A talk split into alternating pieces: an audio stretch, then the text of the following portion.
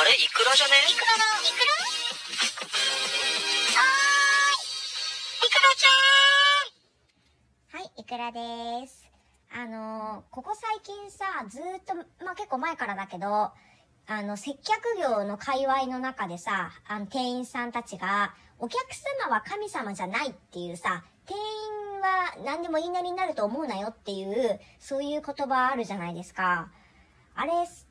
で、まあまさに私もそうだなって思うんだけど、このなんかファミレスとかさ、コンビニとか何でもそうだけど、横柄な態度の客っているじゃん。で、多分そういう人たちに対して、そういう人たちのことは神様だと思わないんですよっていう言葉でしょ、あれ。で、あのーこの間ちょっと私ツイッターにもちょろっと書いたんだけど、私基本的にさ、お客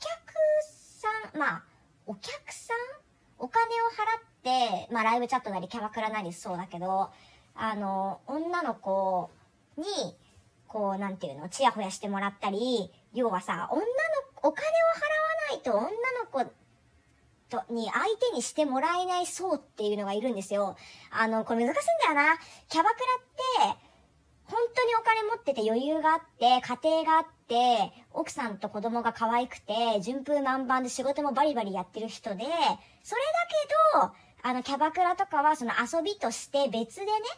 あの、きちんとわきまえて綺麗に楽しく飲む、めちゃめちゃ有料なお客さんっていう人も中にはいるんですよ。そういう人のことは私お客さんだと思ってるのね。なんだけど、あの、お金を払わ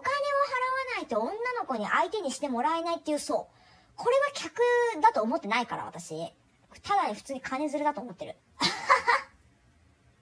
これなんか何の違い、違いが難しいんだけど、そのね、有料なお客さんってやっぱ飲み方も綺麗だし遊び方もちゃんとしてるから、基本的に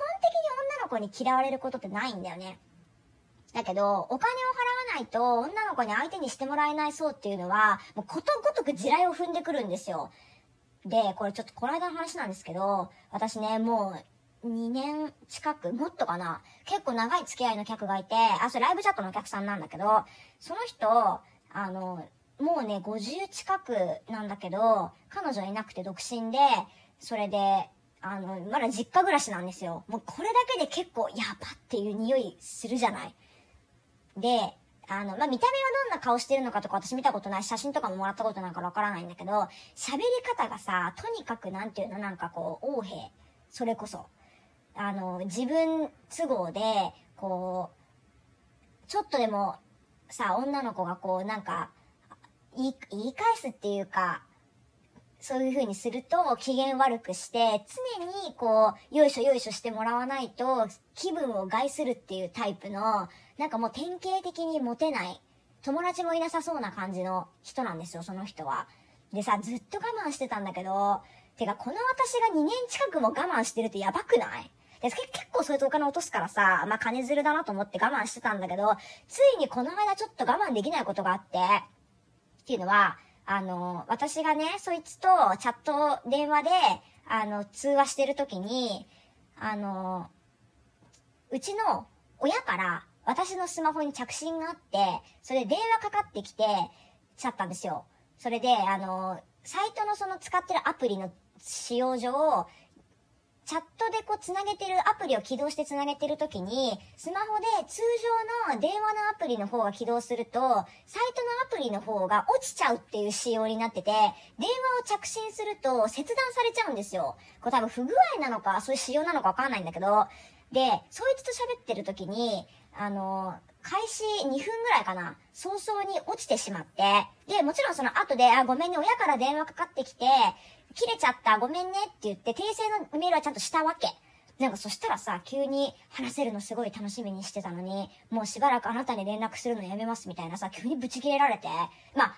それはさ、私わざと切ったわけじゃないけど、まあでも仕方ないっちゃ仕方ないじゃん。で、でも私それでさ、すごいなんか今まで溜まってたものが急になんか、ほんのちょっとのその些細なことで急にプツンってしてさ、ていうか、偉そうにしないでくれる？メールしてしまって、いやー、ここ押さえればよかったよね。てかさ、もう対面じゃなくてさ、メールなんだから、一呼吸置いてさ、アンガーマネージメントすればよかったんだよ、私も。だけどなんかもう耐えられなくて、日々溜まってるなんかそういうものが、あの、上から目線で私に指図するんじゃねえ、みたいな、まあ、そんな言い方してないけど、そういう文面を送ってしまって、送った時はスッキリしたんだけど、送った後で、あ、これやらなきゃよかったなってちょっと後悔して、さすがに。で、なんかその後ちゃんとね、次の日もごめん、あの時、ごめんね、なんかちょっと楽しみにしてたから切れちゃって悲しかったから、ちょっときつい言い方してしまったんだよね、みたいな、あの、詫びの電話を入れてきたのよ、そいつが。で、私そこでさ、うん、わかった、こっちもごめんね、って言って仲直りすればよかったのに、なんか私それでもちょっとまだムカついてて、その客にさ、てかさ、前から思ってたんだけど、もう、詰めちゃったよね。あの、いつもさ、話してる時にさ、今日仕事なの？とか、何時からなの？あ、これから行くんだ。みたいな、そういうちょっとした日常会話での質問っていうか、コミュニケーションでそうやって喋ってる時も、いや、当たり前じゃん。とか、なんかそういうさ、急になんか私のことバカにしたみたいな態度取るよね。私そういうのすっごいされるとさ、嫌だしさ、腹立つんだけどって言って、めちゃくちゃ詰めちゃって、まあ詰めたっていうか、もうクレームだよね、普通に。あの、単にお前が気に食わないっていうことをすごい文句言っちゃってさ、疎遠になったわ。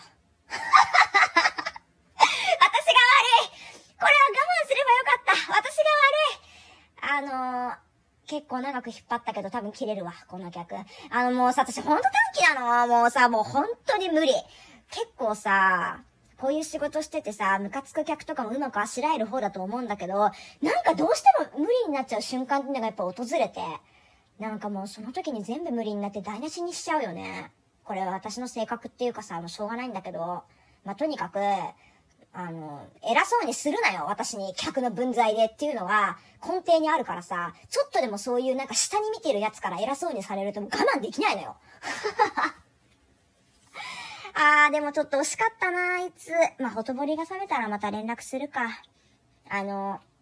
皆さんも多分お仕事で腹立つこととかさ、あると思うんですよ。上司がとか、取引先がとかね。なんかそういう時にさ、私みたいにすぐ切れてさ、私に向かってそんな口聞くなよみたいなこと言わないじゃん。だからなんかそういう時どうやってやり過ごしてるかっていうのを、なんか教えてほしい。お願いします。普段私できるんだけどな福沢口だと思って我慢してるし、こいつはかわいそうなやつだなと思って下に見てやり過ごすってこともしてるんだけど、なんか我慢できなくなる時があるんだよ。っていうね、あの、自業自得っていう話でした。